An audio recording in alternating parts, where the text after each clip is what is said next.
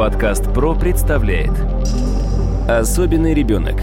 Подкаст о психическом здоровье детей.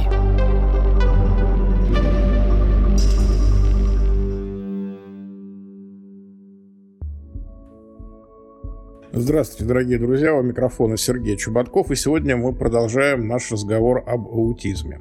Хочу сразу представить моего собеседника. Это детский врач-психиатр, кандидат медицинских наук Антон Сушкевич. Антон, здравствуй. Добрый день. Прошлый раз мы вот только-только начали разговор о такой серьезной проблеме, как аутизм. Поговорили о том, что должны делать родители, чтобы, ну, скажем так, эффективно осуществлять профилактику возможных проявлений аутизма. Как проявляется аутизм. И сегодня давай мы более подробно поговорим о том, какие виды аутизма бывают. И мой первый вопрос такой. А кто вообще больше всего находится в группе риска? В группе риска находятся те дети, в роду у которых наблюдаются по нескольким линиям родства расстройства психиатрического плана. Вот, наверное, эти дети находятся в максимальной группе риска, но поскольку на сегодняшний день однозначно не связывается аутизм с генетическими проблемами, то в группе риска может оказаться любой ребенок. То есть, в принципе, от этой проблемы никто не гарантирован, можно сказать так. Никто не гарантирован, но есть такие события, которые мы наблюдаем, что они как бы учащают расстройство аутистического спектра. Различные патологии беременности, органическое поражение головного мозга вследствие травматичных родов, органическое поражение головного мозга вследствие эндокринных заболеваний, как матери, так и ребенка. Вот здесь э, правильно мы определить, каким бывает аутизм, поскольку он бывает первичным и вторичным. Изначально заложенная личность ребенка как активного, общительного, стремящегося к контакту со сверстником, любознательным. Если мы такого ребенка помещаем в условия когда на него никто не обращает внимания, он один. Вот искусственно создаем такую клетку-тюрьму с равнодушными родителями, с жестким воспитанием то можно ожидать развития аутистических черт. Да, это будут не те черты, которые обусловлены поломкой во взаимодействии нервных клеток. Это не тот генуинный аутизм, который и выглядит иначе. Это как бы аутистикоподобное состояние. Второй вариант – это аутизм, который спровоцирован биохимической поломкой в головном мозге. В прошлый раз мы говорили о том, что избыточный импульс дофаминовый приводит в избыточное возбуждение различных групп нейронов. А что это такое? Что происходит? На самом деле этот избыточный импульс очень правильно сравнивать с э, телевизионным экраном. И на экране можем видеть выбитые пиксели. Точно так же структура головного мозга, группы нейронов, тысяча, две тысячи, миллион нейронов могут перестать быть активными. То есть целые структуры головного мозга начинают обладать такими выгоревшими как бы дырками.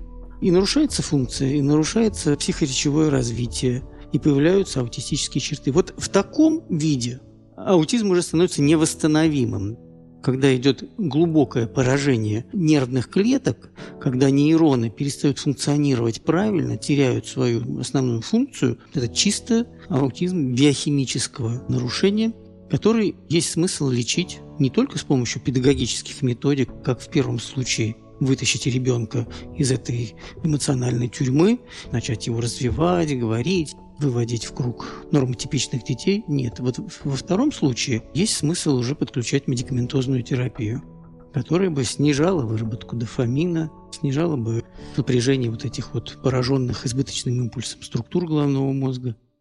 А насколько сегодня это эффективное лечение вот такого биохимического аутизма? В зависимости от того, на какой стадии болезни мы поймали процесс, встретились впервые с больным ребенком. Если это начальные стадии аутистического процесса, то, наверное, медикаментозная составляющая это будет где-то процентов 20, а все остальное – это педагогические методики. Процентов 10 – это, наверное, социум. Общение с нормотипичными детьми, хорошая теплая семейная обстановка, правильное питание, любовь каждодневная.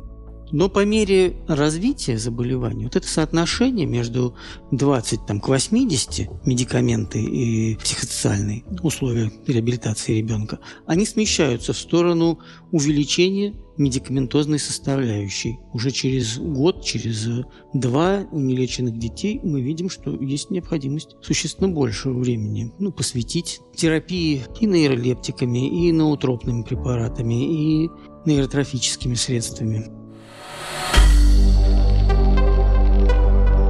Подкаст ПРО представляет Особенный ребенок. Подкаст о психическом здоровье детей.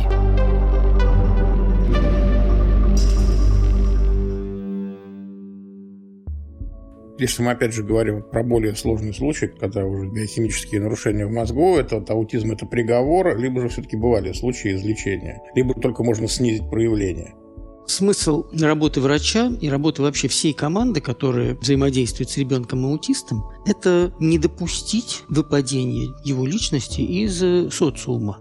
Вот если ничего не делать с ребенком-аутистом, вообще ничего, его болезнь, да, мы сейчас говорим о раннем детском аутизме, который начинается до трех лет. По классификации этой болезни 10 пересмотра диагноз имеет F84.0. Этот аутизм, если его не лечить, ничего с ним не делать, то с определенными умеренными потерями этот ребенок может самостоятельно выйти полное как бы, здоровье. Но таких детей порядка 5%.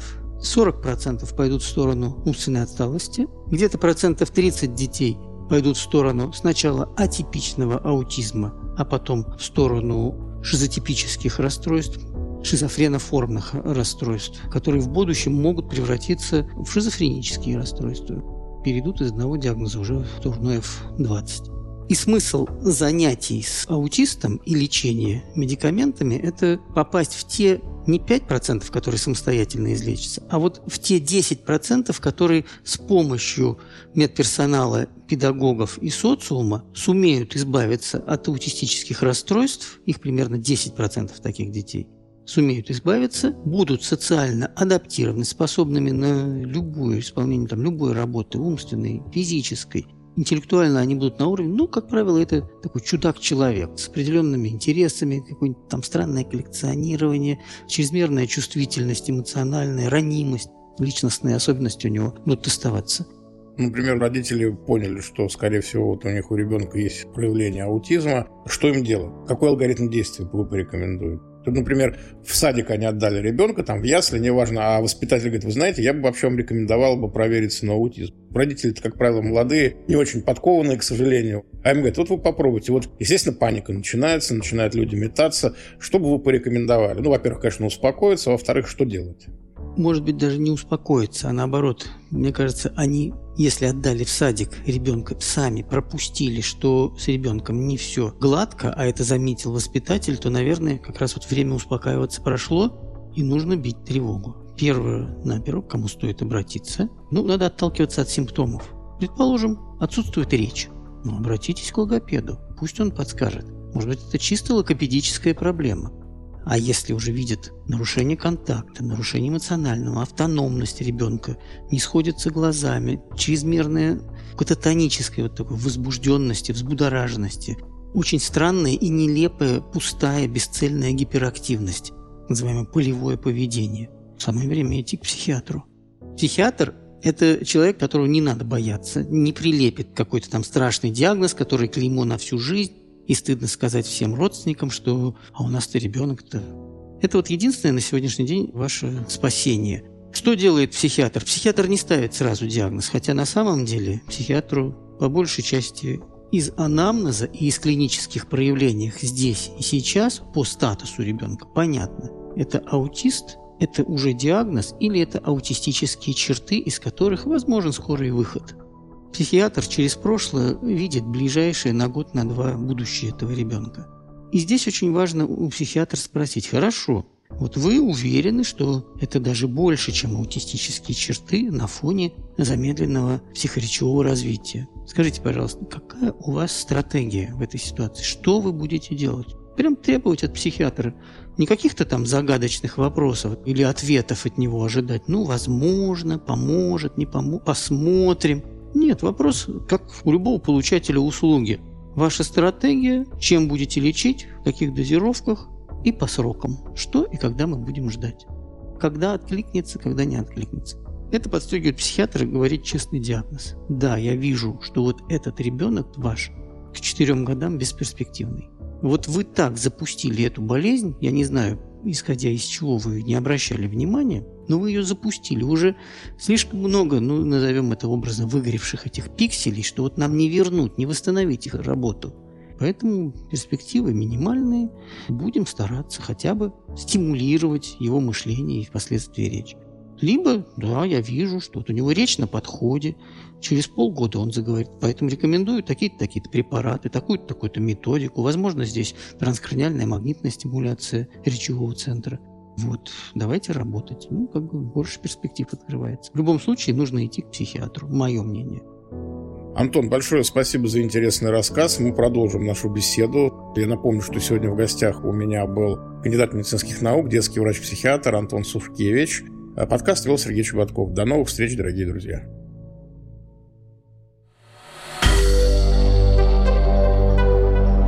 Компания «Подкаст Про». Подкасты премиального качества.